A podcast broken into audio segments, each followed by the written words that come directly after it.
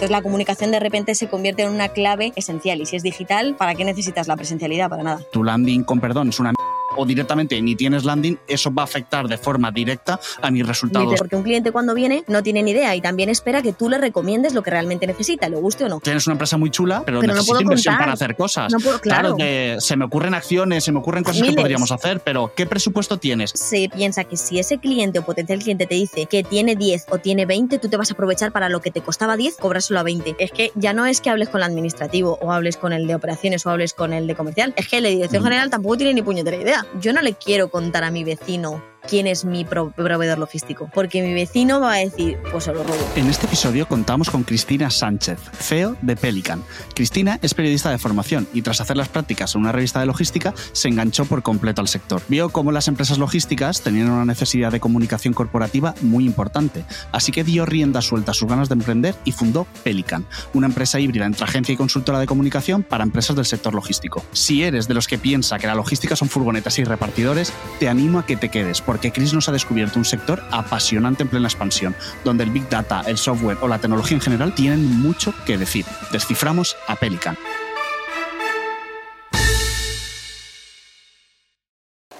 Esto es Descifrando Agencias. Soy Carlos Herrero, de Mr. London, y nuestra invitada es Cristina Sánchez. Bienvenida, Cris. Muchas gracias. ¿Cómo estás? ¿Todo bien? Muy bien, muy bien, muy bien. Aquí encantada, como siempre, de hablar con Mr. Landon, pero además de hacer este podcast más, porque era como que veníamos trabajando un tiempo y, al final pues vas conociendo un poquillo las cosillas que hace la gente con la que trabajas y cuando vimos el podcast fue como, pero qué pasada de, iniciativa tal y cuando nos lo propusisteis fue como, eh, sí o sí, o sea que estoy encantada, contenta y súper feliz. Bueno, yo que me alegro. Pues nada, vamos directos, directos al grano con las primeras preguntas, ¿vale? Para que te vayan conociendo un poquito de quienes nos escuchan. Y eh, Cris, tú eres periodista de formación. Sin embargo, actualmente fundadora y CEO de una agencia especializada en logística. Eh, ¿Cómo llegas hasta aquí? Pues bueno, sí, soy, soy periodista. Eh, no, me, no, me, gustaría dejar de considerarme así. Es verdad que ahora realmente periodista cada vez menos, aunque ahora mismo son estos momentos, como ahora este podcast contigo, los que me hacen, mm, bueno, seguir sintiéndome así, ¿no? Eh, periodista. Eh, bueno, yo siempre quise emprender, ¿eh? O sea, para mí el emprendimiento es algo que llevo dentro. Lo hacía intraemprendiendo en las empresas en las que trabajaba y al final fue como, bueno, si yo sé que algún día tengo que emprender, ¿no? Eh, ¿Por qué en logística? Es porque, bueno, yo, trabajé durante tres años en una revista especializada en logística, fue como de los, eh, bueno, pues, pues típico, pues entras a trabajar en un sitio que dices, oye, yo tengo que pagar el alquiler y, de lo que te llamen, ¿no? Eh, al principio, sinceramente, siendo honesta, la logística era como, ¿qué es esto? Y luego de repente, pues me enganchó. Así que después de esa experiencia decidí que si tenía que emprender en algún sitio y hacer algo diferente que aportase valor, pues que fuera en un nicho y, de repente pues dije, pues me meto, me lanzo a la piscina y a emprender y que sea en comunicación, que es lo que me gusta, y que sea en logística, que es de lo que luego me enamoré. Y cuando decides montar Pelican, ¿lo haces sola o socios, socias? Sí, lo hice sola. Em, bueno, al final emprender es algo como muy loco y es verdad que es muy difícil encontrar un compañero que, quiera ir contigo de la mano, eh, sobre todo cuando, cuando es algo como tan arriesgado como era mi caso. ¿No? O sea, montar una agencia de comunicación, que no una agencia de marketing, eh, que al final tiene sus, diferencias, y en un sector de nicho que va al B2B y que es industrial. Entonces era como muy poco atractivo para, la gente en general eh, y además yo también era una, soy una persona que soy muy independiente, ¿sabes? Digo, venga, pues para adelante, tiro con lo que sea y ya está, sé que sí. salí sola y, y, aquí sigo. O sea, no estoy sola, ahora estoy muy bien acompañada, pero los comienzos fueron, fueron en solitario, total y no sé cómo de sencillo sería, pero eh, investigando un poquito trayectoria, eh, veía que Pelican nace en octubre, noviembre de 2020, ¿no? O sea, es decir, eh, justo después. De 2019. Ah, de 2019. Vale, vale, pues mira, claro, decía, ostras, es como justo antes de que estalle la, pandemia del COVID, ¿no? Que he hablado con algunos fundadores que, han pasado esa, esa, crisis. Entonces, lo mismo, o sea, en tu caso fue empezar y a la, a la primera de cambio. ¿Cómo fue? ¿No? Ese, ese momento para em, vosotros. Fue que yo dije, madre mía, efectivamente, 1 de noviembre de 2019 mm, me doy de alta como autónoma y pa'lante, ¿no? Y de repente viene lo del COVID y yo digo, bueno, a ver, yo quiero creer que esto es como si una gripe y ya está, ¿no? Claro, cuando ya te vas dando cuenta que la cosa se pone chunga, digo, ¿tenía yo que emprender justo ahora? O sea, es como, se me ha ido la olla. Y en un principio fue como, Dios mío, ¿cómo me va a afectar esto, no? Porque, joder, eh, la gente se va a poner el cinturón bien apretado ahora mismo, bueno, pues todo lo contrario. O sea, eh, rápidamente la situación se dio completamente la vuelta. La mayoría de las empresas de mi sector en particular se preocupaban por retomar cosas que hacía tiempo que tenían un poco aparcadas, como podía ser el, la comunicación o, el marketing, y dijeron, bueno, pues en este tiempo que está la cosa como más tranquila, vamos a retomar. Además fue un, un síntoma como muy, muy típico para todas ellas, ¿no? E incluso hubo una cosa que es muy curiosa, que es que decían, joe, vamos a empezar a comunicar cosas ahora, aunque sean proyectos de hace tiempo, para que no se sienta que estamos parados, ¿no? Eh, esa, ese miedo y ese pánico incluso por decir, eh, puf, si se nota hacia afuera que estamos muertos, estamos muertos. Entonces la comunicación de repente se convierte en una clave esencial y si es digital, ¿para qué necesitas la presencialidad? Para nada. Lo cual casi que yo diría, pues yo diría, no lo tengo más que comprobado, que la pandemia fue una palanca, eh, un driver, pero clarísimo, para empezar muy bien. Eh, de hecho, estaba pensando que, bueno, siempre que hablamos un poco de, pandemia, eh, yo en aquel momento eh, estaba en otra empresa que también tenía como producción audiovisual y, claro, pues dices, se separaron todas. hablé con, a lo mejor con otras agencias de, imagínate, SEO local y era como, pues si todos los locales están cerrados, ¿no? pero precisamente el sector logística creo dentro de lo malo, obviamente, que fue la pandemia, para muchas empresas de logística fue como un, boom, ¿no? Para, para ellos, porque creo que fue de los pocos sectores que, no pararon ni, vamos, que 48 horas a lo mejor mientras se decía a ver qué pasa, pero las mercancías se tenían que seguir moviendo, eh, vacunas eh, o lo que fuera, ¿no? Las materias primas la cadena de suministro no paró. De hecho, eso fue también a nivel sectorial, o sea, para los logísticos, eh, fue muy bueno, porque eh, el sector logístico es un sector que es muy estratégico, pero que es verdad que ha sufrido mucho por ser un sector eh, invisibilizado, un sector opaco, árido, generalmente entendido como feo, casposo, yo lo digo todo porque es la verdad, pero de repente en pandemia es como que la gente empezaba a darse cuenta, la gente me refiero, la sociedad, la gente de a pie, a darse cuenta de lo importante que era. Y, entonces empezamos a llamarles a esos servicios servicios esenciales y aunque siempre lo han sido, esto fue una ventana maravillosa para que la gente lo entendiera. Y además, ya no la gente, esto afecta a todos los niveles, ¿no? De alguna manera se empezó a entender lo estratégico que era el sector logístico y eso necesariamente implicó una acción de comunicación. Porque antes un sector que estaba considerado como un sector commodity, bueno, pues un Inditex tiene que contratar un operador logístico para que le almacene la mercancía y se la transporte, bueno, pues el que se hacen todos lo mismo, de repente empezamos a competir entre nosotros porque empiezan a considerarnos un sector más, más esencial, un sector más importante y no queremos ser todos iguales. Entonces vamos a empezar a tirar de otros valores de los que tiran otras marcas de otros sectores más sexys, pero que también son, son muy útiles, ¿no? Pues como las personas y el talento, las mujeres, eh, una marca divertida, que, que sea cercana, que sea amigable, ¿no? Y eso, sin lugar a dudas, fue una oportunidad. Es verdad que ha habido otros drivers antes de la pandemia, como por ejemplo el e-commerce, que también han ayudado a que esto se entienda de otra manera. O sea, donde antes la gente no entendía para nada de logística, la gente de, la calle, como digo yo siempre, de repente la gente empezó a hablar de click and collect, de click and card, de logística inversa, y esto también fue una locura a nivel de visibilización de la logística, ¿no? Pero la pandemia efectivamente fue una oportunidad, sin lugar a dudas, para, para la logística, para mm, consolidarse y sobre todo para creerse lo importantes que son, y eso tuvo un impacto directo sobre la comunicación. Y también, evidentemente, pues, eh, pues impactó en, en, la necesidad que tenían de contratar agencias como la nuestra, que somos la única agencia de comunicación especializada en logística que hay. Qué bueno. Eh, como tú bien dices, yo creo que era un sector donde muchas empresas estaban como en la sombra, se daba por hecho, ¿no? De la, mercancía se mueve, me llega a mi casa, no sé el paquete quién, quién me lo trae, ¿no? Pero hay eh, un, gran sector ahí detrás y hay agencias como, como la tuya que, que están ayudando, ayudando a estas empresas. Y en vuestro caso, vale, pandemia, nacéis 2019, pandemia os impulsa. Vamos a entrar un poquito más en materia, ¿no? A ver cómo os organizáis en Pelican de hemos llegado, ya estamos aquí en 2024. ¿Cuántas personas sois ahora mismo y qué tipo de, de perfiles sois en la empresa? Ahora mismo somos nueve personas en la agencia.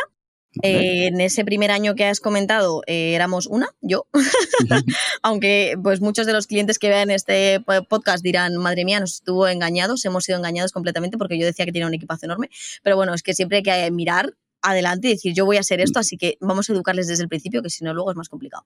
Hay muchos casos de esos de, eh, escribe a hola y te contesta no sé quién, pero es la misma persona con la que estás hablando pues luego que tienes un correo personal. Exactamente eso, pero, pero bueno, es que al final estas cosillas hay que hacer, las mentirijillas piadosas mm. se perdonan.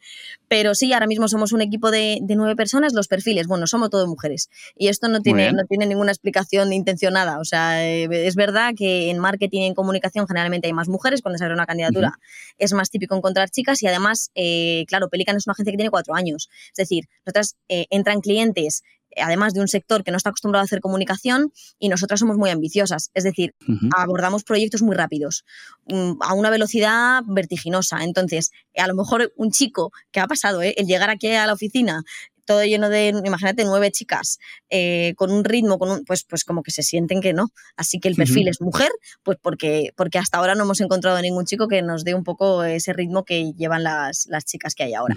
Y es un perfil periodista fundamentalmente, aunque yo siempre digo que mi hot take era eh, nunca contrataré a alguien que no sea periodista y me bajé completamente de eso, me, aprendí que era una absurdez, pero es verdad que principalmente son periodistas y son periodistas que o están especializados en logística, es decir, vienen previamente de este mundillo de la logística a través de la prensa, pues han trabajado en prensa logística, eh, o son personas que se han formado aquí. Pero sí que es verdad que es muy importante el conocimiento en logística porque si no, no podemos aportar ese, eh, ese valor extra, ¿no? Esa, ese aporte de valor en la elaboración de contenidos, por ejemplo, y luego por la parte de PR, que es muy fuerte en Pelican, esa parte de relaciones públicas es bastante fuerte, de conocer cómo funciona el sector, porque es un sector, como todos, con sus intríngulis, con sus... ¿no? Entonces, manejar esos contactos y hacerlo bien y con cariño es bastante importante. Así que, pues te diría eso en resumen, pues son nueve personas, perfil mujer, joven, eh, periodista o con con conocimientos ahora cada vez más en marketing, aunque como te digo, en origen comunicación full, así que muy periodístico y con un enfoque muy, muy, muy claro en logística. O sea, las nueve personas ahora mismo eh, vienen o formación o sector periodistas, vamos. Eso es. Eh, vale, entonces, ¿y, cómo os organizáis? Entiendo, ¿hay algún, no sé, porque no sabía si digo, si hay departamentos o me dicen, mira, pues cada persona nos encargamos de una cosa y el sector periodistas es que vamos a full con un tema y aquí no hay distintos departamentos ni nada por el estilo. No, estamos bastante departamentalizadas. Es verdad que hemos ah, atravesado mm, distintas fases y evidentemente cuando empezamos, pues yo tenía un poco que probar, a ver cómo funciona si asignamos clientes y te ocupas de todo pero solo de este cliente, cómo funciona ¿no? esto, hay que verlo, o sea, el movimiento es andando y, a ver si tropiezas de un lado o la zancadilla de otro, ¿no? Y descubrimos que la mejor mm, solución era departamentalizarlo en función de los servicios que tenemos. Entonces, nosotros tenemos un departamento de contenidos muy fuerte, que es el departamento que está en el centro, que además yo siempre digo que es el Ferrari, porque es el, es el departamento que mejor funciona y es el más brillante, y a raíz de ese departamento es del que nacen todos los demás, y este departamento de contenidos vehicula todo el resto, ¿no? El departamento de contenidos es donde se hacen los contenidos de digestión lenta, como yo digo, que son contenidos, eh, artículos eh, de opinión para nuestros clientes que, necesitan, pues bueno, ese apoyo evidentemente a nivel de redacción para aparecer en la prensa, discursos, eh, pues eso, tribunas de conocimiento, artículos para la web desde el punto de vista SEO, pero bueno, con un enfoque de logística que es importante que lo haga un periodista especializado y todo esto que es de digestión lenta, ¿no? Lo que requiera sentarse a escribir, pero largo y tendido. Luego tenemos el departamento de PR. En ese departamento eh, trabaja íntimamente con contenidos porque lo que gestiona ese departamento eh, lo tiene que redactar contenidos y, bueno, un poquito también al revés, un poco en el departamento de contenidos nacen iniciativas de, oye, ¿qué, os parece si ahora que este cliente está en esta situación estratégicamente puede ser interesante hablar de esto y se contacta con PR y PR busca la oportunidad o bien en una prensa o bien en una feria o en un evento. Luego tenemos el departamento de social media y en este departamento se elaboran todos los contenidos para redes sociales, principalmente LinkedIn, porque nuestros clientes eh, donde se encuentra su decisor es en LinkedIn. Entonces, eh, si el binomio esfuerzo-retorno no tiene sentido, por ejemplo, estar en, Instagram para un operador logístico quizás no es, no es lo más adecuado según el punto en el que esté. Entonces, eh, pues estos son contenidos que también tienen que estar muy especializados y son técnicos, pero con otro lenguaje y requieren una, una habilidad más express. Entonces, por eso está distinguido del departamento de contenidos, aunque sean contenidos, ¿no? Y luego tenemos la parte de audiovisual o visual, que es pues toda la parte de diseño y audiovisuales. Eh, entonces, bueno, pues un poquito, esa es, nuestra organización interdepartamental. Vale, o sea, sí, cuatro departamentos, contenidos PR, social y audiovisual, y por lo que me has dicho, el Ferrari, ¿no? Que, es contenidos que al final el resto de departamentos, bien sea PR, bien sea social, incluso audiovisual, tiene que ver primero, ¿no? De esa reflexión que se ha hecho desde contenido para decir, oye, ¿qué vamos a contar? ¿no? Ya veremos por qué canal o a dónde aquí nos tenemos que dirigir. Sí, porque lo más importante es ese mensaje. O sea, al final estamos trabajando con empresas que no tienen el departamento de comunicación o empiezan a tenerlo no lo han tenido nunca, no tienen experiencia. Entonces es muy importante que relacionadas con el departamento de comercial que tienen ellos, establezcamos ese mensaje y que ese mensaje esté muy bien construido. Por eso te digo que hay, hay una parte aquí de estrategia muy clave que se hace antes y que luego se refleja en cómo trabajamos con ellos aplicando esa hoja de ruta que hemos creado. Pero todo nace un poco de ese mensaje que se elabora en contenidos con toda esa experiencia que acumulamos.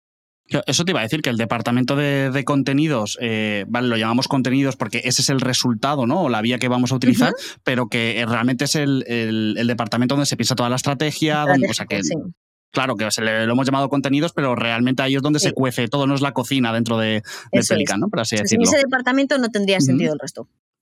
Totalmente. Y vale, nueve personas repartidas en nuestros departamentos. Em, ya nos has dicho, el primer año eras tú, aunque con desdoble de, personalidad. Eh, ¿Ha habido algún momento de boom de crecimiento en personal o ha sido muy, muy progresivo? Porque a mí me llama mucho esto la atención, ¿no? Eh, yo al menos personalmente tengo como una sensación de como que los primeros cinco son como, uff, hasta llegar a ser cinco es como va muy despacito y como que yo tengo la teoría que de cinco para arriba es todo mucho más rápido. No sé si tú te has tenido una, un, proceso similar o en tu caso sí un poco... otro, tienes otra historia.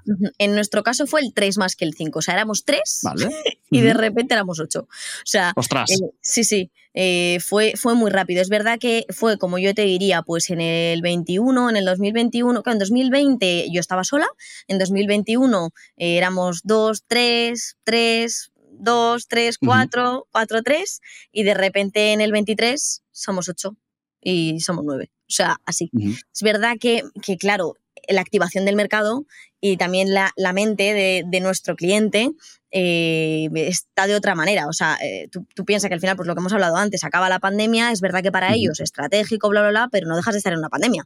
Y luego nuestro sector ha sufrido otras crisis, la crisis de los semiconductores, la crisis de suministros de o la crisis de Ucrania, o sea, son muchas cosas que les afectan, ¿no? Esa sensación de incertidumbre también afecta su manera de consumir como responsables de marketing o responsables comerciales o directores generales, que muchas veces son ellos nuestros interlocutores, ¿no? Pero es verdad que en 2023, de, sobre todo, sí, de, de principio, todo ese año, se sintió una clarísima reactivación y entonces empezaron eh, a generarse una cantidad de proyectos mucho más ambiciosos, muy fuerte, que requirió necesariamente más recursos. Y además yo siempre es verdad que, que ahí tengo una visión un poco más tradicional, ¿no? de, eh, de tener equipo, ¿sabes? Es verdad que hay muchas agencias que funcionan un poco y, fenomenal, ¿eh? Más con freelance o así. Nosotros tenemos nuestros proveedores ultra claves, super, esas asociaciones claves están súper claras, pero es verdad que es súper importante también que aquí dentro esté el grueso. Entonces, si yo voy creciendo en proyectos, yo necesariamente tengo que crecer en personal, que eso puede parecer que es poco escalable, pero no. Lo que pasa es que al principio hay que hacer esto, ¿no? Eh, eh, y es así. O sea, por ejemplo, uno de los productos que más creció en el 23 han sido los eventos. Nos hemos especializado muchísimo en organizar eventos, que es, un, que es algo que sale del área del PR, ya no tanto de recomendar a nuestros clientes participar en eventos, sino crear los propios y todo el equipo se ha especializado realmente, porque ahí eso sí que es verdad, que el día que hay evento todas estamos en el evento, ¿no? Da igual que seas de contenidos o que seas de social o donde seas, ¿no? Entonces, pues sí, yo creo que el crecimiento de equipo fue sin duda en el 23 y eso de, de, de, 3 a 8 es como una locura. Sí, por lo que has comentado, un poco hay como un techo de cristal en 3 que de golpe se rompió y ala, todos para, para arriba. Arriba. Eh, y mm, una de las conversaciones que también estamos teniendo mucho en, en Mr. Landon últimamente es el, el, tamaño que nos gustaría alcanzar, ¿no? Y siempre hay ahí como un debate de, pues más, menos, hay gente que quiere escalar todo lo que pueda, hay otros que no, no, yo cuanto menos seamos mejor. Eh, ¿Tú tienes un objetivo de tamaño en cuanto a personas en la empresa o ni, ni siquiera te lo has planteado? Sí, lo he pensado. Es verdad que mm, para mí soy todavía tan pequeña como agencia, o sea, son apenas cuatro años los que tenemos y realmente son tres como, como agencia un poco más construida, ¿sabes? Porque el primer año siempre lo tomo como una freelance que dice que tiene gente. Eh, mm, estoy todavía estandarizando tantas cosas, estoy estableciendo tantas cosas todavía que, que igual mm, eh, para mí es pronto para pensar cuál es el número de personas que quiero tener. Para mí ahora mismo, mi, o sea, a ver, ojalá, vamos a poner una cifra, ojalá ser 20 personas una veintena de personas, me parece una locura, ¿eh? pero mm, sería una maravilla. Y además con perfiles eh, muy especializados. Es verdad que nosotros tenemos la, el reto, el hándicap de que la especialidad en logística no, no, hay que hacerla aquí o la tienes que ir robando por ahí a la prensa del sector y necesitas que seas gente joven porque traiga también esas habilidades en digital y tal, que es más complicado captar talento ahí, ¿no? Pero independientemente de esa cifra, yo ahora mismo mi, como mi obsesión es la calidad, ¿sabes? Que las personas que haya, por pocas que sean, eh, sepan, hagan lo que, yo, lo que yo llamo que ellas están hartas y, van a estar hartas todo el rato, que hagan lo que yo llamo un trabajo consciente, ¿sabes? De a ver, no vamos a hacer un copy por quitárnoslo. No es que le hemos dicho al cliente que son tres copies a la semana, no.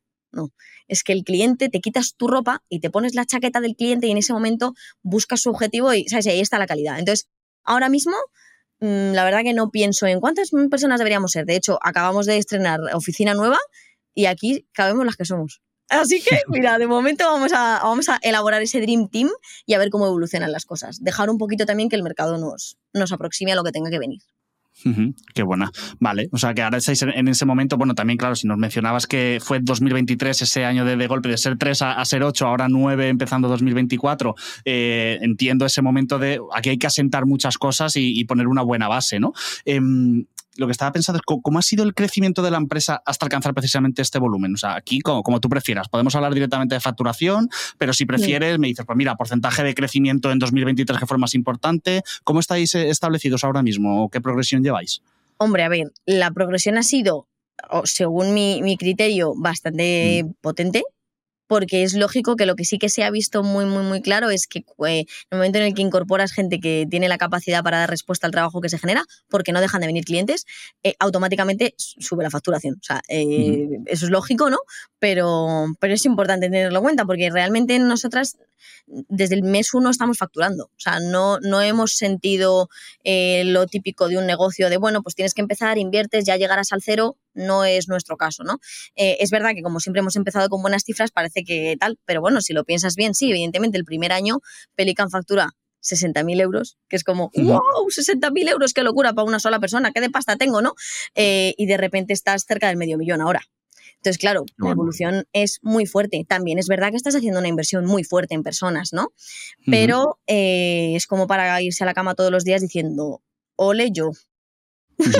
No, no, totalmente. Totalmente. Estaba pensando en tamaño, sí, generalmente suele hablar cuando se acerca una, normalmente una agencia de unas 10 personas, esa cifra de cerca del medio millón o en el medio millón, etcétera, suele ser como de, de, la más habitual o que, que ya te, eh, por lo que hablo ¿no? Con, otras agencias de que más o menos están establecidas y que tienen unos números más o menos sanos. O sea que sí, es para estar de subidón y para, para estar contenta, Cris, desde luego. Y si no, pues se baja, se sube, se busca, se, o sea, así es, así es. Sí, bueno, yo creo que en, en, este sector tenemos a todos muy asumidos que esto es una auténtica montaña rusa, los clientes van y vienen, hay épocas buenas, épocas malas y, siempre toca capear temporales. ¿no? Eso es. Em, vale, esta facturación bueno, me has mencionado antes los departamentos, me has hablado de PR, hemos mencionado LinkedIn por ahí, ¿no? Que está el departamento de social, audiovisual, eh, eventos, me has dicho que es ahora un momento, un punto muy, muy fuerte. ¿Cuáles son los servicios principales de, Pelican como agencia mm. especializada en logística? los principales servicios, nosotros trabajamos con PACs. Intentamos, esto viene un poco del inicio, de, mi necesidad de tener una estabilidad.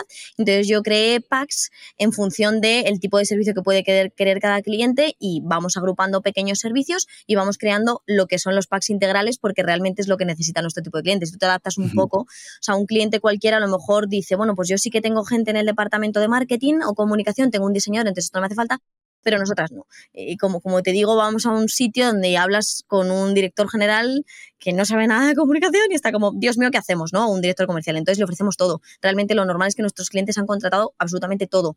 Entonces, los servicios principales que, que hay en esos packs, pues dentro del departamento de contenidos, notas de prensa, artículos SEO, discursos, todo esto, como te he dicho, de digestión lenta. En la parte social, pues eh, estrategia de redes sociales, creación de, o sea, gestión integral de la red, es decir, creación de los copies, eh, creación de las creatividades, eh, análisis e informes mm, frecuentes para poder ir analizando un poquito si esa estrategia tiene sentido o no.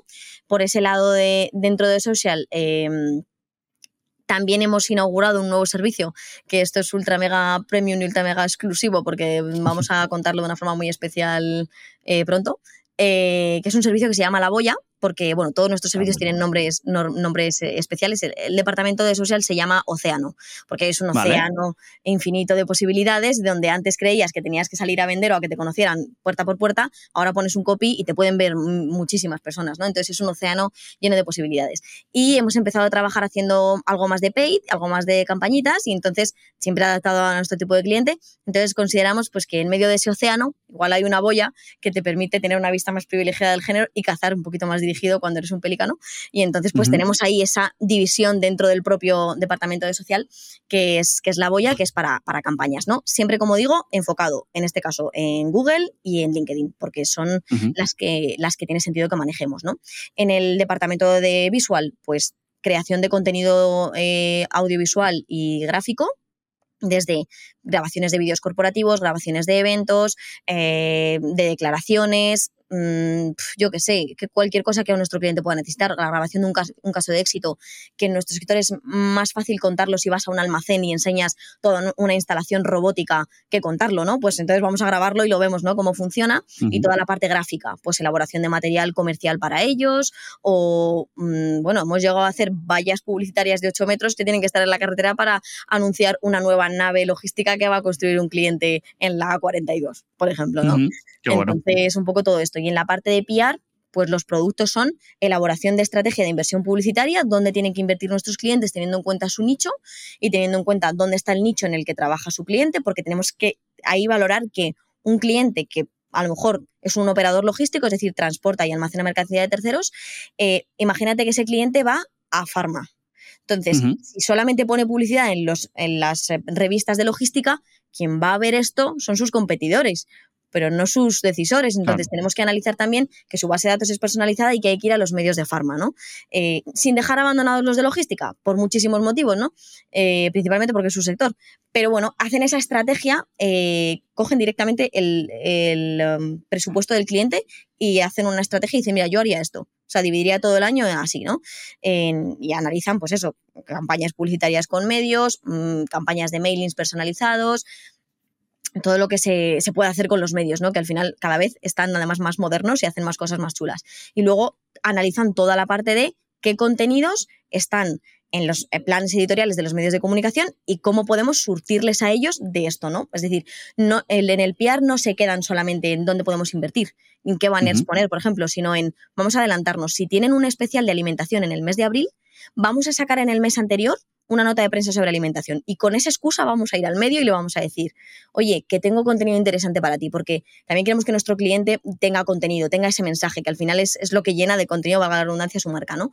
Eh, y luego todo el análisis de ferias, eventos, instituciones en las que pueden participar, asociaciones que pueden hacer que tengan más visibilidad y Luego, como ves, PR también tiene curro y luego toda la parte de gestión y organización de eventos, toda la coordinación. Nosotros hacemos absolutamente todo, o sea, seleccionamos el espacio, vamos a hacer la visita de prospección, eh, medimos, encargamos mm, las, eh, las, traseras, las creatividades, las señaléticas, elegimos el catering, luego coordinamos allí todo con regidor, o sea, hacemos absolutamente todo. Hemos hecho pues no sé, congresos de 300 personas mm, y, desayunos pequeñitos de prensa o poco de todo el tema de los eventos, yo cada, vez que lo contáis, eh, me parece un curro. O sea, conforme me lo estabas contando, estaba pensando, eh, a nada que eso siga así de bien, lo de nueve, vamos, vas a saltar enseguida, vas a llegar a los 20 antes de lo que te piensas, eh, a ese ritmo, con todo lo que me acabas de contar.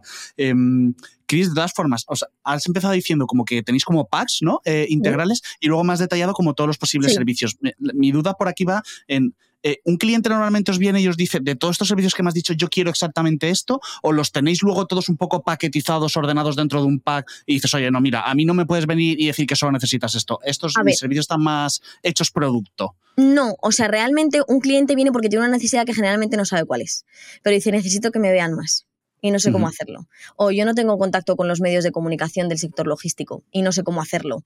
Entonces ellos vienen un poco con una necesidad generalmente de visibilidad o incluso de conversión en función de un poquito como sea, porque trabajamos para empresas que están un poquito más, son un poquito más startuperas también, ¿sabes? Más pues desarrolladoras de software y tal, entonces sus objetivos son diferentes, pero es verdad que bueno, vienen con un objetivo y entonces a partir de ahí le decimos, bueno, pues esto es a tu elección. O sea, nosotros no limitamos nada, ni limitamos ni al revés, o sea, simplemente es decirles, te podemos o hacer una nota de prensa hoy, si quieres una nota de prensa, o te podemos hacer una nota de prensa, un blog y, llevarte LinkedIn durante un mes o tal, o puedes hacer un paquete. Entonces te decimos, pues mira, coge solo el paquete Océano y durante un mes pruebas a ver redes sociales cómo te va. Cuando veas que te flipa cómo trabajamos, me vas a decir que contratamos el de contenidos y los vas añadiendo. Sí que es verdad que si tú añades un paquete, se te aplica un descuento a cada paquete adicional que añades. De manera que premiamos que tengas todo lo integral. ¿Por qué? Pues muy sencillo. No es por vender, o sea, que obviamente que sí, no, ojalá que compre mucho, pero es porque para nosotras tiene mucho más sentido tener un control integral porque mm, lo, que no tiene, lo que no tiene tanto sentido es que la estrategia no sea global. No tiene sentido que en contenidos se estén elaborando notas de prensa sobre un tema y que ese tema no se esté abordando en social. Entonces, eh, si trabajamos por hitos, por ejemplo, el ir descompensados en esto también va a afectar a nuestros resultados. Y al final, si, lo que queremos es que la cosa vaya bien, que el beneficio del cliente es el nuestro, pues lo que tenemos que hacer es intentar hacerle ver que lo más integral posible sí que necesitamos que sea ese, esa paquetización, como tú has dicho, ¿no? Claro, justo cuando has mencionado esto de, de que, oye, que, que, no es por vender, pero que sí, que también, eh, pero estoy totalmente de acuerdo contigo porque muchas veces a nosotros nos pasa, por ejemplo, nosotros eh, nuestra especialidad es pago, ¿ok? Uh -huh. eh, y por mucho que a mí me puedas contratar para llevarte mm, tus cuentas publicitarias, muchas veces nos encontramos de, pues si tu landing, con perdón, es una mierda o directamente ni tienes landing, eso va a afectar de forma directa a mis resultados en entrada. Entonces, claro, digo, yo quiero llevarlo todo, no es ah, claro, es que lo que quieres es venderme la landing. Digo, no, no, lo que No. quiero es asegurar mis resultados, eh, porque si no, como tengas un landing que no valga para nada o tu web mm, no convierte por nada del mundo, yo ya puedo hacer otros esfuerzos que me, me vas a valorar por cuáles son los resultados en Publi, ¿no? Sin poder controlar, Total. digamos, todo lo que está eh, ahí metido. O sea, que creo que, que es lo muy hemos sufrido un montón, efectivamente. nosotras también. Lo hemos sufrido literal, o sea, de decir, ¿pero por qué falla? A ver, tía, Mm. pero así, ¿eh? Porque tienes una web que es una mierda. O sea, es que, es que con eso no vamos, a- o sea, tú puedes hacer una campaña en LinkedIn, pero si la gente aterriza aquí, es O imposible. la de veces. A nosotros nos ha pasado muchas veces echarnos las manos a la cabeza cuando te pasan las creatividades, por ejemplo, y dices, Claro. ay Dios mío, Ay, Dios mío". lo que me acaban de pasar, esto eh, nadie va a hacer clic aquí. O sea, qué horror. eh, pero, oye, no, no, eh, la, la partida de creatividades nos encargamos nosotros, las hacemos internamente. Y Pues siempre es importante y veces hacérselo tienes- saber. O sea, decirle, vale, pero para que, se- que sepas que para que una campaña funcione, tiene que estar activa X tiempo, tiene que hacerse de esta manera, tiene que aterrizar en un sitio así, y si todo esto te quieres encargar tú, ok, pero que sepas que el resultado dependerá de esto. Entonces, eso siempre, yo soy muy ácida, ¿eh? Y eso Mm. ellas son así también. Y al final es un poco también de decir, sed críticas, o sea, sed, sed- sed realistas, porque un cliente cuando viene no tiene ni idea y también espera que tú le recomiendes lo que realmente necesita, le guste o no. Claro, claro, pero esto es lo de siempre, sabes que ya puedes enseñar ejemplos o lo que quieras, que de golpe Bueno. el cliente, ah, sí, sí, sí, lo tengo clarísimo, y luego te aparece Bueno. y por mucho que, oye, yo esto, bueno, nos ha pasado Claro. muchas veces, ¿eh? Claro. Eh, Nosotros consideramos que hace falta esto, esto y esto. Obviamente, claro que podemos arrancar y ver resultados, pero desde el primer día y por escrito, lo más importante, te dejo de que nuestra recomendación es esta. Si hay cuatro recomendaciones y solo arrancamos con una, pues no es lo ideal, pero bueno, pues vamos a ver, ¿no? Pero Total. Es una lucha del así. intangible, además, es que es Sí, constan- sí. constantemente así, pero bueno. Y Chris, en estos servicios, eh. ¿sois más de. eh, son, ¿Es más habitual un fee mensual? Eh, ¿Tenéis servicios de one shot o cómo, cómo se distribuye un poco Y vuestra mensual, facturación? Siempre, ya te digo, es muy rarísimo que un cliente venga y dice, ¿me haces una nota de prensa? Vale, pues cuesta tanto. Lo normal es que trabajemos con fee mensual, o sea, de hecho es que es así con absolutamente todos. Hemos tenido un cliente que, bueno, pues que a lo mejor, y esto nos pasa mucho, que, que no están en España, son clientes que están fuera, eh, manejar el presupuesto de España para ellos es diferente porque no están aquí, de repente te dicen, bueno, pues hazme todo esto y ya lo vemos a final de mes, o ta, ta, ta. Y tú le recomiendas, oye, es que te sale mejor hacer un, un fee mensual, ¿no? Pero bueno, es raro. Suele pasar más, ya te digo, con, con las multinacionales y con las empresas que están fuera. Ujú. Pero lo normal es que la gente prefiere además eso porque también tienen la seguridad de que cuando te necesitan tú vas a estar ahí. Que eso creo que es Claro. una- un, un valor muy importante que tiene que dar una agencia, que es yo soy tu partner. O sea, yo no te voy a decir, ¿una nota de prensa además? no. ¿Cómo que no? A ver, ¿qué quiero yo? Que esta gente mm, vea un resultado. Entonces, a ver, no, no a cualquier precio, pero si cerramos un fee, yo soy tu partner, a lo mejor te- ah, va a haber meses que digas, es que este mes no hemos hecho nota de prensa, te va a decir el cliente, y tú le dices, ya, pero es que el mes que viene vamos a hacer dos. O sea, somos un partner, ¿me entiendes? No, no, Ujú. no es tan así. Y el fee nos ayuda mucho a eso, a hacerles entender esto, de, de la confianza y de ir juntos, de la mano. No, también obviamente eh, todo tiene sus pros y sus contras, ¿no? Nosotros que combinamos un poco por el lado de, de desarrollo web, ¿no? Que te mencionaba de las landings, eso Sí. es más one, one shot, que a veces te entra un proyecto Sí. gordo y dices, pues mira qué maravilla, ¿no? Pues Claro. oye, eh, ahí entra un extra, pero es verdad que el fee a nivel planificación te ayuda mucho. O Es esto que has mencionado en desarrollo nos pasa mucho con las famosas bolsas de horas. Muchas veces pequeños Claro. cambios que dices, oye, es que si me vas a venir con algo que son dos horas, pues si yo tengo unos proyectos de desarrollo pactados, es que a lo mejor tengo toda la semana bloqueado. Ay, Claro. no me puedes colar. Y digo, no, porque No. esto es como una cadena de producción. Claro. Ahora, si tuviéramos una bolsa de horas, no te preocupes que yo me reservo las horas para hacerte todo lo que tú quieras, ¿no? Entonces, bueno, esto O sea, como mucho a lo mejor el tema de eventos. Claro, eventos te puede venir un cliente y decirte, yo solo quiero un evento. Es muy raro porque son los mismos clientes. O sea, el mismo cliente que tiene un fee mensual al que le llevamos la comunicación, le llevamos todo, de repente un día te dice, tengo que hacer un evento para presentar un proyecto. Vosotras no lo haréis. ¡Claro! Y entonces ahí, pum, ¿no? Y ya tal. Tenemos un cliente con el que hacemos todos los años su evento. eh, y es como esa cosa y ya está, ¿no? Porque, bueno, pues todo lo más lo tienen cubierto, pero lo normal es un fee.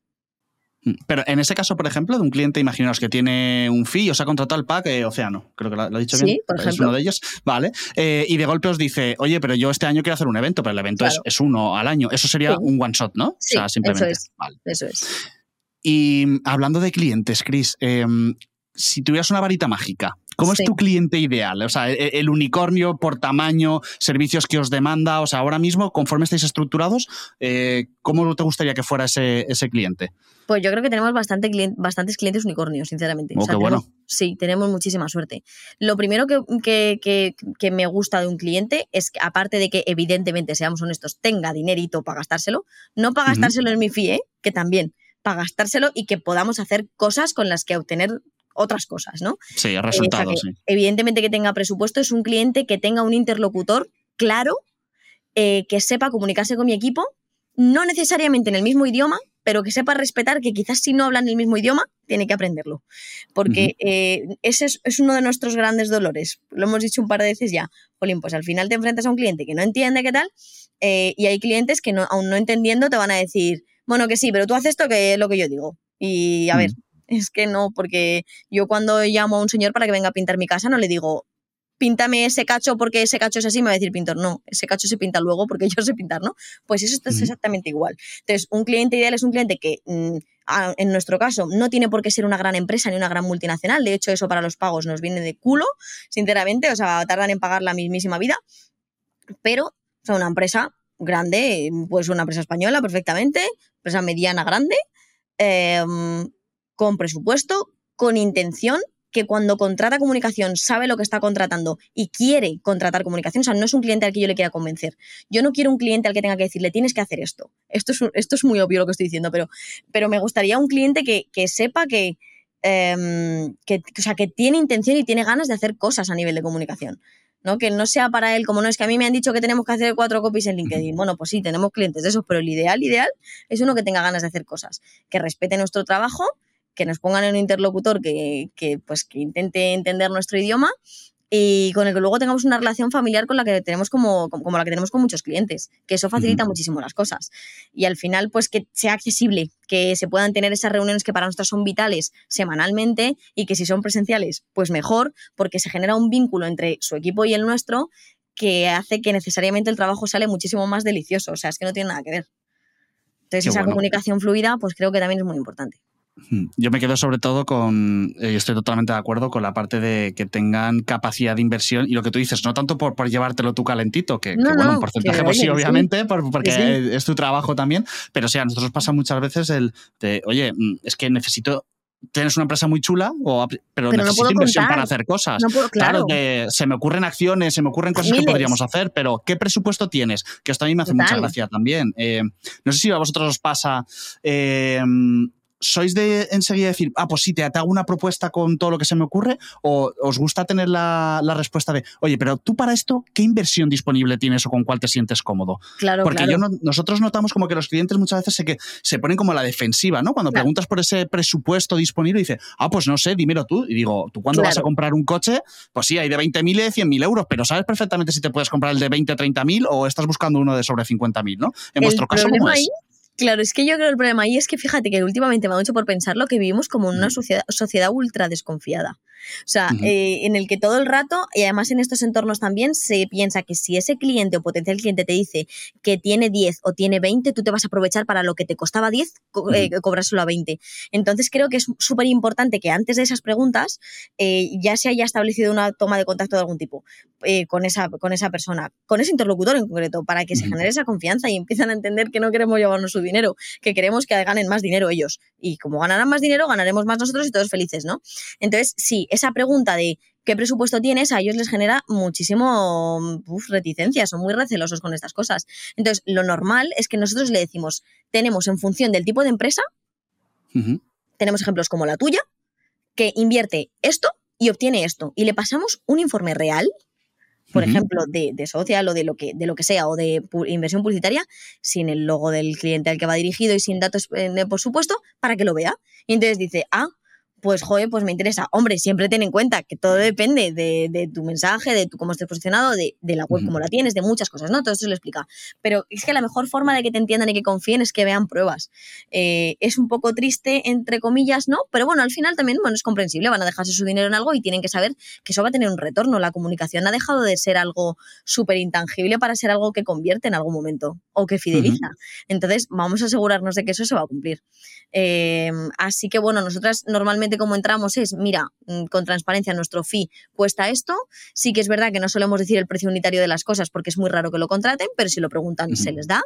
Eh, o sea, no vamos con un tarifario, ¿sabes? Es como, bueno, yo tengo todos estos productos, todos estos paquetes, esto cuesta todo esto y para ti, según la conversación que hemos tenido, he elaborado esta personalización. Y tú ves, visualmente puedes quitar este, poner este, aplicarle descuento porque has metido otro pack, moldea tú tu propia propuesta dentro de los precios que tengo. Y, muy importante, tener en cuenta que para nosotras, según lo que hemos visto y la estrategia que hemos elaborado previa, deberías invertir tanto en asociaciones, tanto en eventos, tanto en prensa y así. Y entonces te puedes hacer más o menos un cálculo de anualmente cuánto te vas a gastar. Qué bueno, mm, totalmente. Que ah, muchas veces nos encontramos con el, con el caso de, no, no, hacer una propuesta, digo, a ver, si es que por lo que me estás contando o, acotamos un poquito más, porque tú decías, podemos tener ejemplos y nos hacemos una idea, ¿no? Y digo, oye, yo te recomiendo esto. Ah, bueno, pues no puedo tanto. Bueno, no pasa nada, ha sido mi recomendación, podemos arrancar mínimo por aquí. Menos de esto no es posible. Pero otros donde dices, es que te podría hacer una propuesta de, mm, no lo sé, 80.000 o te puedo hacer una propuesta de 200.000 de, de un plan de marketing anual de, la leche, ¿no? Y muchas veces, digo, en función de eso, meteré unos canales u otros, eh, meteré YouTube, que pues, será más barato que la tele, pero es un devorador de presupuesto, por ejemplo. Entonces, bueno, esto a veces la verdad es que, cuesta un poco. Sí, sí. Em, estaba pensando, eh, me has dicho que tienes varios clientes que podrían ser unicornio, ¿vale? O que, bueno, dentro, la verdad es que eso quiere decir que algo bien estáis haciendo en captación y en cómo definís o, os estáis posicionando. Em, ¿Hay alguno que represente un porcentaje muy alto o está todo bastante repartido vuestro porcentaje de, o sea, la facturación entre el número de clientes que tenéis? No, tenemos, a ver, está bastante repartido, pero sí que es verdad mm. que hay, hay, hay, tres clientes que destacan un poquito más, eh, o bien por esa capacidad de presupuesto, o bien simplemente por la, por la mente que tienen abierta de hacer cosas, porque hay clientes que tienen el mismo presupuesto y, y no se gastan lo mismo porque no tienen esa, ¿sabes? Y acaba el año y les queda presupuesto. Y es como, Dios, a mí me da muchísima rabia porque, jolín, al final cuando una gran empresa te asignan un presupuesto, está para gastarlo, ¿sabes? Y no para gastarlo, está para invertirlo, entonces vamos a hacerlo bien. Pero sí que te diría que hay, hay igual tres clientes que, que sí que sí que se nota su presencia y que evidentemente ahí eso es peligrosillo. Pero bueno, como insisto, tenemos muy, eh, además son clientes con los que tenemos una relación súper buenísima y, y, bueno, así que no, no hay que tener miedo tampoco, realmente. Vale, yo, yo creo que esto también nos pasa muchas veces a, a otros, ¿no? De decir, tengo un, no te digo un mercadona, ¿no? Que le pueda pasar a mucha gente que se lleva el 80% de su facturación, ¿no? Pero sí que uno que dices, ostras, este es un 20. Eh, Como te caiga... Sí, claro, hay que diversificar un poco. Pero mm. bueno, es verdad que está bastante equilibrado, ¿eh? Mm.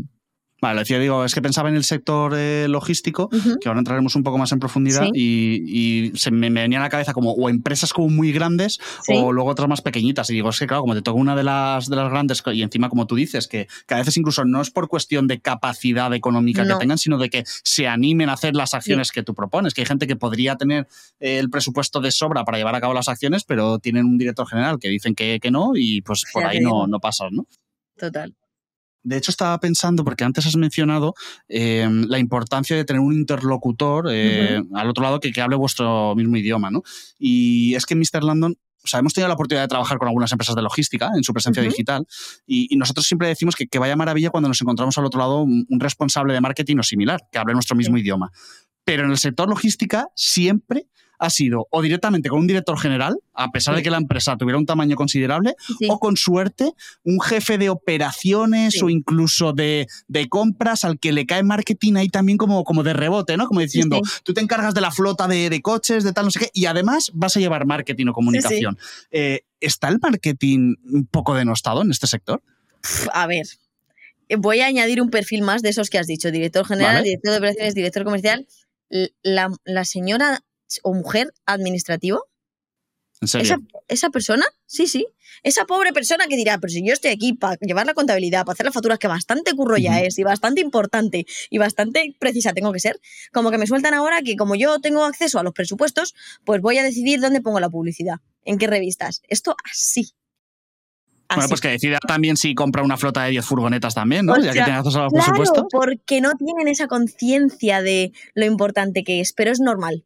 Porque al final es lo que hemos dicho, es un sector que ha estado como siempre súper en un lado oscuro y que feo y que tal, mm, visto así por la propia sociedad y por los clientes de estos, de estos nuestros clientes, ¿vale? O sea, por, por, por los, por los Inditex de los XPO Logistics por ponerte un ejemplo, que este ejemplo siempre lo pongo, ¿vale? O sea, vamos a poner dos grandes. Pues claro, Inditex a la hora de contratar a un operador logístico dirá, decía, pues vaya mierda, pues, pues, pues, yo qué sé, pues lo que sea, pues un operador, pues obviamente tienen en cuenta que pues la capilaridad que tienen, su capacidad, su, pues eh, bueno, muchos aspectos evidentemente a nivel logístico pero era muy difícil diferenciarse entre ellos. Y, además era algo que era como muy poco valorado dentro de la empresa porque no están acostumbrados a diferenciarse, porque son empresas que son iguales. Entonces era como, bueno, pues, eh, pues igual no es necesario y entonces no vamos a poner a nadie aquí, porque ¿para qué? Y, además teníamos, tenemos súper claro ya, si hay cuatro revistas en el sector, pues ponemos publicidad, vamos a la feria, ponemos un stand, nos gastamos 200.000 euros y ya hemos hecho el marketing, ¿no? Y, claro, pero los tiempos han cambiado.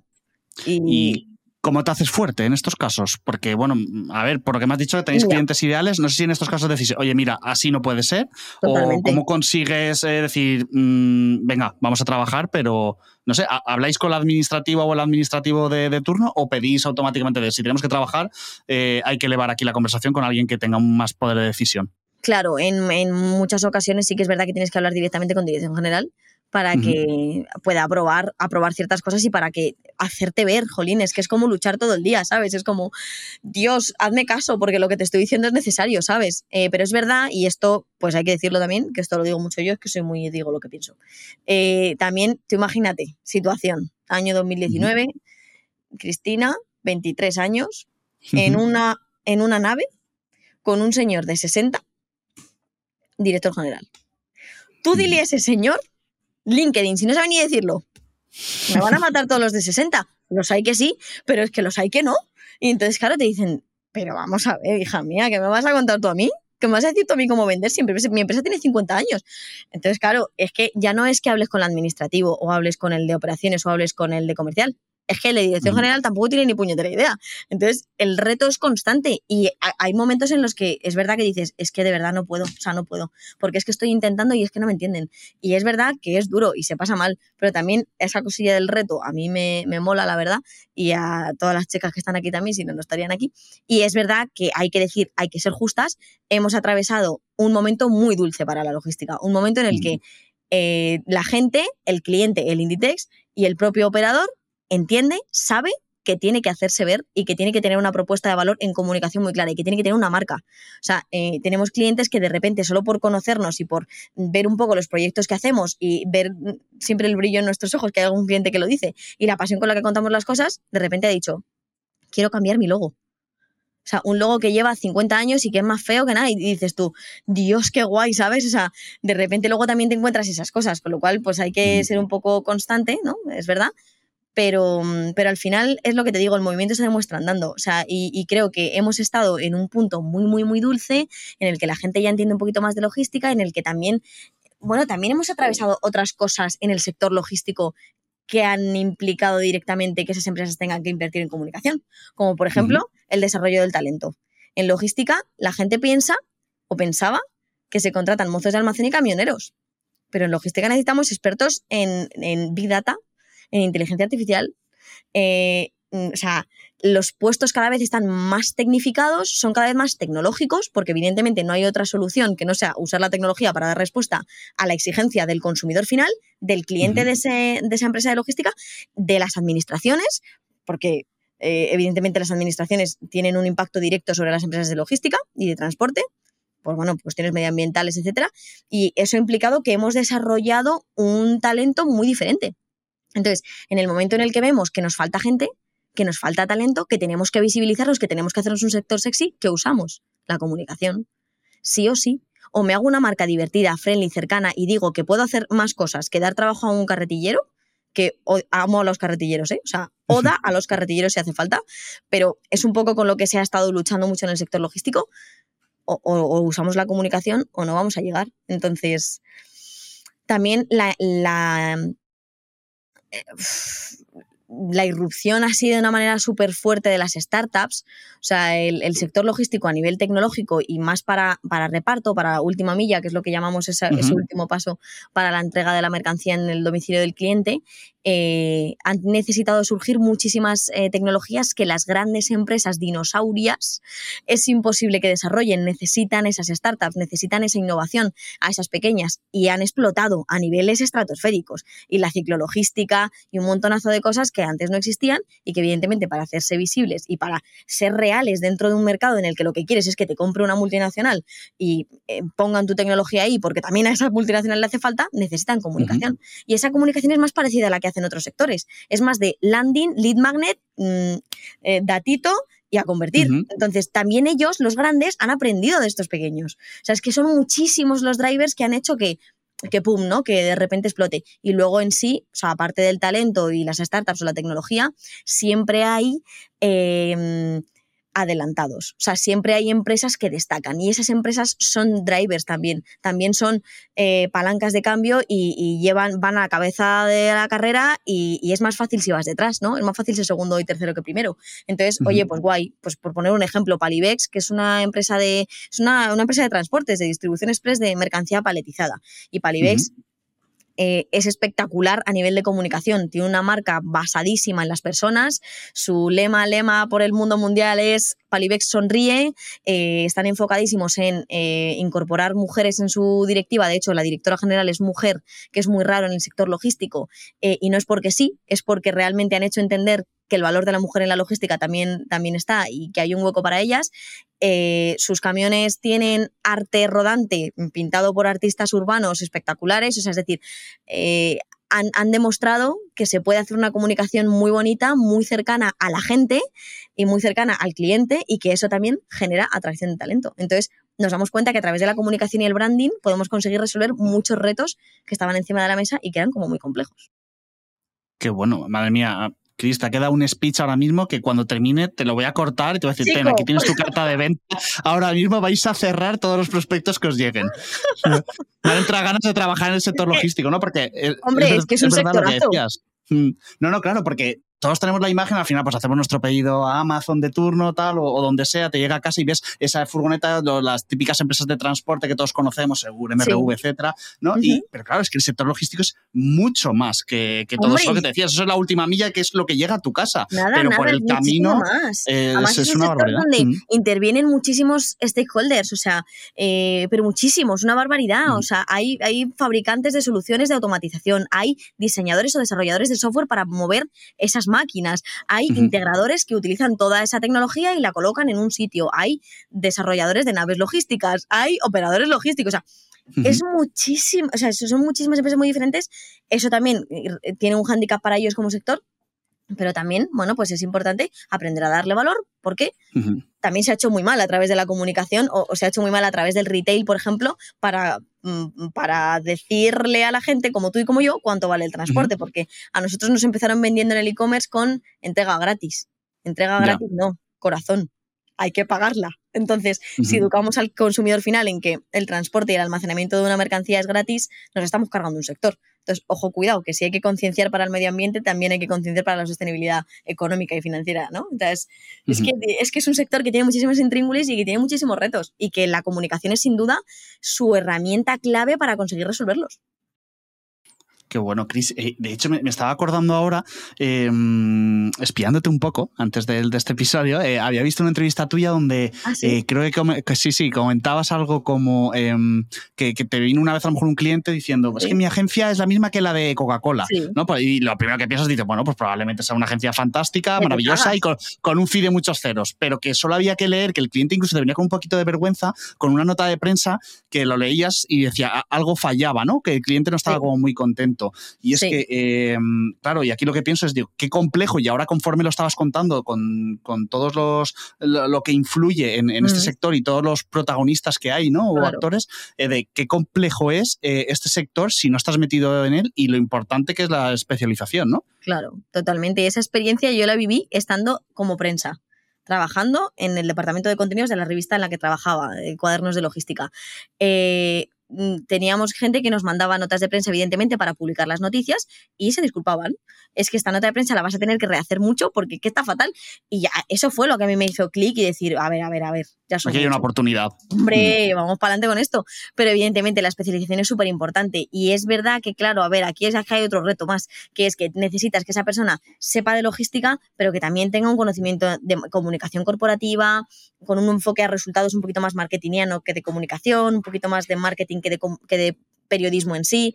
Es que el perfil que se necesita en Pelican es un poco complejo, pero, pero sí, la especialización es clave porque al final tú ten en cuenta que los medios a los que nos dirigimos o los canales que utilizamos para que otros compren a nuestros clientes son muy técnicos, son muy especializados. Entonces, si un director general me encomienda la labor de escribir un artículo técnico para una revista que va a firmar con su cara y con su nombre, si yo escribo una barbaridad, no solo no le van a comprar, es que voy a dañar su reputación, la suya y la de su marca. Y es algo muy serio.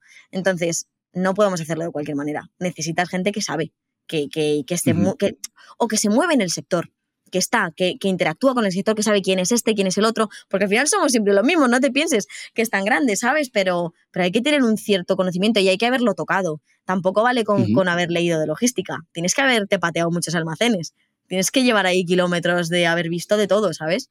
Eh, y entender el porqué de cada solución de nuestros clientes, porque son soluciones como muy, muy específicas, cada uno los desarrolla de una manera. Y cuando es tan tecnológico que tenemos muchos así, o vas al almacén y, y lo ves, o si tú no eres un ingeniero, lo siento, pero no lo vas a entender. Entonces, tienes que tener un contacto directo con su producto.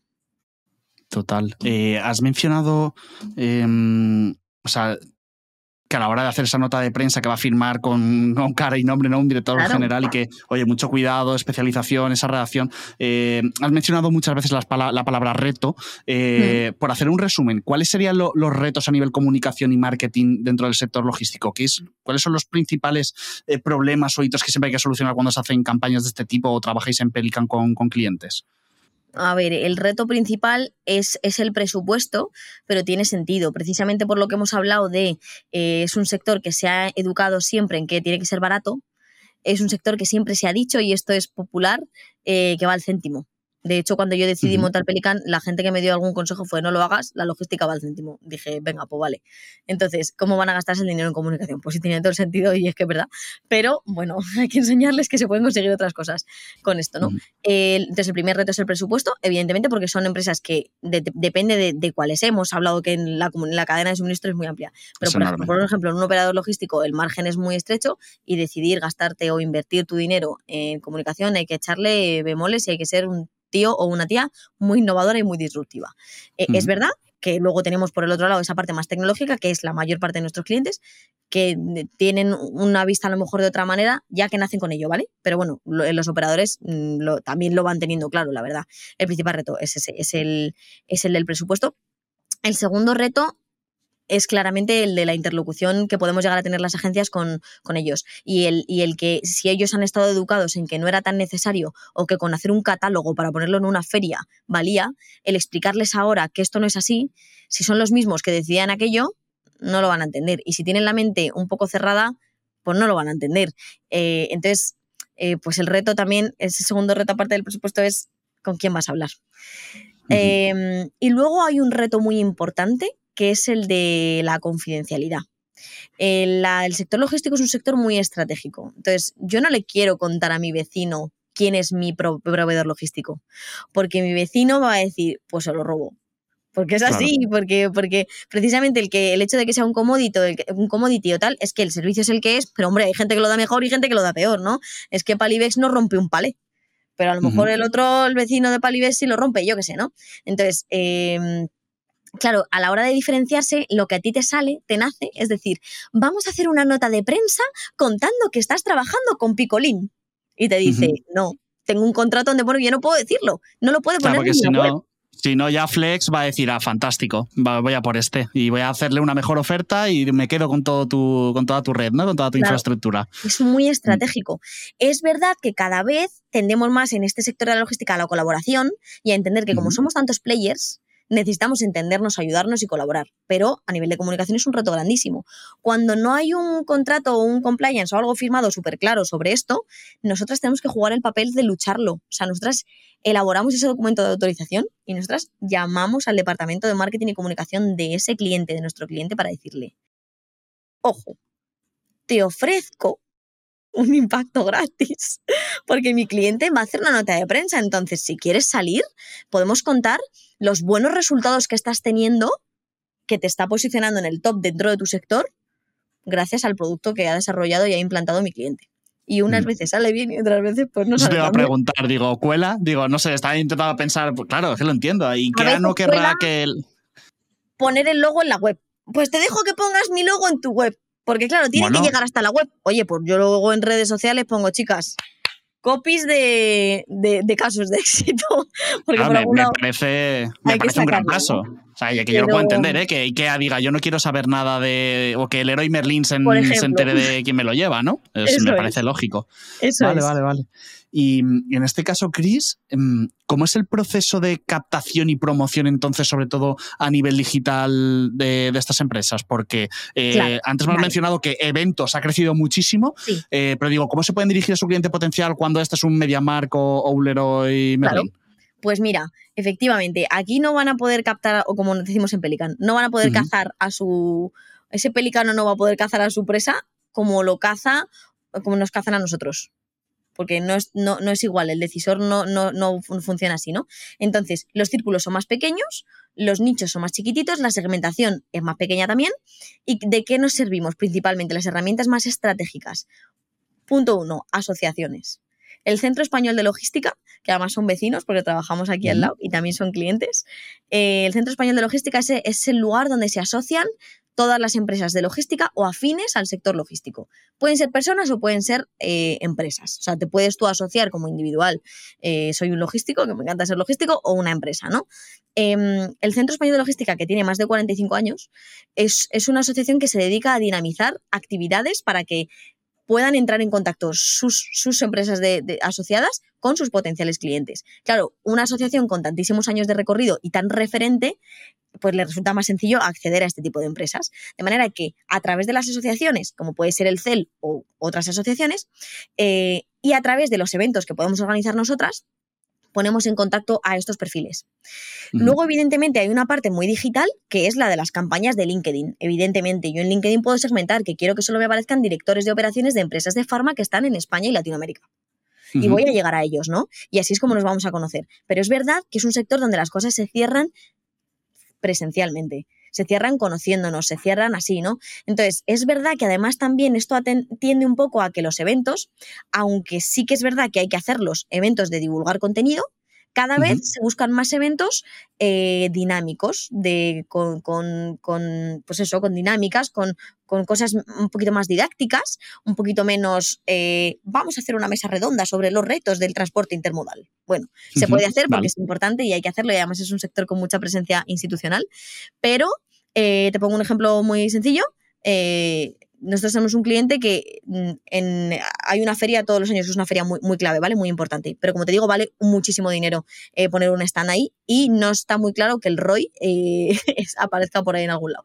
Entonces dicen, bueno, pues en vez de poner un stand en esta feria, vamos a aprovechar que todo el mundo va a esta feria y vamos a hacer una fiesta en un barco y no vamos a meter a toda esta gente aquí, vamos a poner un buen catering y vamos a hablar de que su hijo jugó a un partido de fútbol el otro día y su hija jugó a un partido de baloncesto el otro día y fíjate que ganaron y aquí es donde se, hace, se, hace el negocio. Evidentemente no nace, eso ya es una segunda toma de contacto, pero pues mm, utilizamos estas herramientas para que se dé en un entorno más distendido porque al final somos personas y, independientemente del sector en el que estemos nos apetecen las cosas diferentes, nos apetece hacer algo nuevo, nos, a mí, sinceramente, ¿eh? no me sé si tú no, a mí me dicen, te invito a una mesa redonda, te invito a un barco, pues chico, yo me voy al barco, ¿sabes? no, pues nada. Entonces, te entiendo perfectamente. Se trata un poco de buscar esos canales eh, estratégicos que sí que están impulsando y ayudando. O sea, al final el CEL es lo que te digo, es, una, que es una institución espectacular, que mm. dinamiza muchísimo todo esto y realmente lo que busca es poner a sus socios con sus, con sus potenciales clientes en bandeja. para un bien común, es un win-win al final. Sí, sí, claro, pero estaba pensando más a lo mejor, no sé, una empresa de logística más pequeñita, etcétera. Me parece muy interesante lo que has dicho de, vale, pues sí, LinkedIn muy bien, pero probablemente mientras que en otros sectores dices, yo hago una campaña de, de publicidad online y soy capaz de convertir, ¿no? Aunque tenga que perseguirte por distintos canales, combinar distintas plataformas publicitarias, impactarte varias veces, pero a lo mejor eh, mi, conversión es que compres algo online o que o rellenar y conseguir un lead. Claro, en este sector a mí la sensación que me da es de mm, qué difícil va a ser que un director de operaciones eh, por ver un anuncio en LinkedIn vaya a una landing tuya y acabe preguntándote por un servicio. pero sí. No es tan difícil. ¿No? Vale. O sea, yo estaba pensando más como diciendo, bueno, no sé si LinkedIn puede ser más como una campaña de, de awareness, ¿no? de, marca, de decir, oye, mm, que me suene, porque no, no, te conocía, pero te estoy viendo, ¿no? En, LinkedIn, que es la red donde nos movemos. Y de golpe en esa feria, cuando te veo, entonces digo, espérate, tú ya sé quién eres. Eh, me suenas, estás haciendo bien las cosas. 100%, 100%. La mm. mayoría de las campañas que hacemos son de visibilidad, son más awareness que de conversión. Pero mm. depende del producto, a veces tiene muchísimo sentido hacer campañas directamente para captar leads. Y ocurre, y funciona. O sea que, al final un poco depende, es lo que te digo también, cuando, cuando es una parte un poquito más tecnológica, cuando lo que vendes es un software, pues incluso esas grandes empresas que quieren adoptar esos softwares están más abiertas a recibir la información de otra manera, porque se vincula ese producto con esa estructura startupera que tiene eh, ¿no? esta, esta empresa que quiere promocionar un poco su producto con que el consumo es diferente. Es algo, es algo psicológico total. Vale. Y a nivel comunicación, Chris, por ir terminando, em, las tendencias de, en marketing también pegan fuerte en logística. Es decir, te pongo ejemplo, ¿no? Eh, logística verde, eh, packaging reciclable, vehículos eléctricos. ¿Esto vende? ¿Se alinea con las políticas de los grandes players el estar comunicando esto? ¿O, están a otro, a otro juego y no caen aquí? No, 100%. Otra de las cosas que no he comentado, que es uno de esos drivers para conseguir ¿no? en, en comunicación en el sentido, o sea, en el sector logístico, es que todos, como, como he dicho antes, que parece una tontería, somos personas. Es decir, vivimos en este mundo. O sea, eh, las tendencias nos afectan igual, estemos en el sector en el que estemos, ¿no? Y en el caso de la logística, evidentemente. Eh, claro que se nutren de tendencias de otros sectores, pero muchísimo. Eh, pero además, en concreto, justo esa que acabas de comentar tú, que es la sostenibilidad, es algo que es clave, súper estratégico para los logísticos. Los logísticos hemos sido eh, tradicional e históricamente juzgados por ser la actividad más contaminante del mundo mundial. Entonces, eh, ¿cómo vamos a hacer? Lo primero para hacer un trabajo real de descarbonización, un trabajo real de compensación y cómo vamos a hacer para que se sepa que lo estamos haciendo. Entonces, eh, claro que sí. De hecho, pues ves también a través de asociaciones, empresas por la movilidad sostenible, por ejemplo, es una de las asociaciones más top. Eh, ellos se dedican a premiar literalmente y a, generar em, eh, vínculos entre empresas que son logísticas o no, pero que se preocupan por hacer su movilidad mucho más sostenible. Entonces ellos crean manifiestos, tú lo firmas y te estás comprometiendo con algo, luego hacen actividades de networking. Eh, claro que sí. O sea, por supuesto que todas esas tendencias como el big data, el blockchain, la inteligencia artificial, el talento em, o la sostenibilidad están en nuestro día a día y también las aplicamos y también necesitamos comunicarlas. Qué bueno. Oye, Cris, eh, yo me, mira que conocía un poquito del sector eh, logístico, pero es que después de hablar contigo he dicho, qué pasada, qué, qué sector tan apasionante. Desde luego se, me, ha abierto una, como una apertura de miras, ¿no? Lo que tú decías. De, sabía, obviamente, que no es simplemente el repartidor y el furgón, que va desde un, buque lleno de contenedores que cruza el Atlántico, o sea, que, hay muchas más cosas, ¿no? Eh, aquí, pero, pero es verdad que al, darle tu forma a todos los... Y es verdad que empiezas a pensar y dices, claro, es que el software es importante también, tal, las cadenas de montaje, los almacenes, hay, hay mucha tecnología, hay mucha información.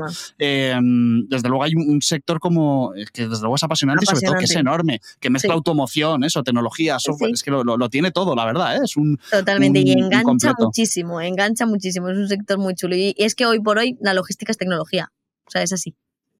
Joder, genial, Cris. pues simplemente agradecerte que, te hayas prestado a contarnos y, y, ayudarnos a entender mucho mejor el sector logístico y cómo una agencia de comunicación como, como la tuya puede, puede ayudar a las empresas que están aquí.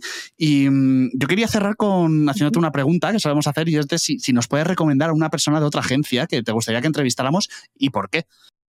Hombre, claro que sí. Eh, yo tengo un referente para mí, además, eh, clarísimamente, de la comunicación corporativa, que es José Carlos eh, Vicente. Eh, él ahora mismo es eh, director de comunicación corporativa en, Making Now y, bueno, yo recomiendo muy mucho que lo entrevistéis porque aparte de que es una agencia espectacular donde hacen cosas muy chulas, él es una persona que tiene un bagaje increíble, también viene del mundo del nicho, En particular, ya os voy a chivar que del mundo cárnico, o sea, ah, muy flipante el tema. es un tío muy reconocido en el sector, pero sobre todo es una persona que además, bueno, él hace por, por, su lado sus, sus formaciones a directivos en toma de decisiones y tal. Es una persona con una mente muy estratégica y merecería muchísimo la pena que lo entrevistarais. Qué bueno, Cris. Pues nada, luego te escribiré por privado para, para que me pongas en contacto con él porque es súper fit, súper eh, interesante. está muy guay. Y para terminar, ¿dónde podemos encontrarte? Bueno, pues. A ti o a eh, Pelican, claro. A Pelican, pues en nuestra web, pelicancomunicación.com, en LinkedIn, en Instagram, que estamos empezando porque, como he dicho, somos un sector, somos una, agencia para un sector que va a LinkedIn. Pero bueno, como nos encanta el mamoneo, las cosas como hay que decirlas, pues estamos en LinkedIn haciendo el tonto todos los días. Y, y eso, así que nos podéis encontrar por ahí, por estos canales, LinkedIn, Instagram y por nuestra web. Y, y disfrutar un poco de nuestro contenido, que la verdad es que es bastante fresco, porque no, no tenemos vergüenza ninguna. Genial, Chris. Pues nada, y eh, a ti que nos estás escuchando, eh, como siempre termino con una petición. Y en el último episodio ya pedí eh, a nuestros espectadores si, si, les gustaba el podcast que nos dejara una valoración de cinco estrellas, a poder ser en Spotify o, que se suscribiera al canal de YouTube. Y la verdad es que han llegado varias reseñas y suscripciones y la verdad es que da mucho gustito cuando lo ves. Así que para quienes nos están escuchando, si nos acaban de descubrir o si ya nos escuchan pero no lo habían hecho todavía, que, que nos dejen una reseña en Spotify suscribirse al canal de YouTube, que ahora mismo sería un apoyo tremendo para para nosotros, para este podcast. En cualquier caso, pues gracias por, por escucharnos un episodio más y a ti, Cris, darte una vez más las gracias. Ha sido un auténtico placer. Un placer el mío, totalmente. Como siempre, trabajar con vosotros y además hablar, que es un gustazo. Muchísimas gracias, Cris. A vosotros.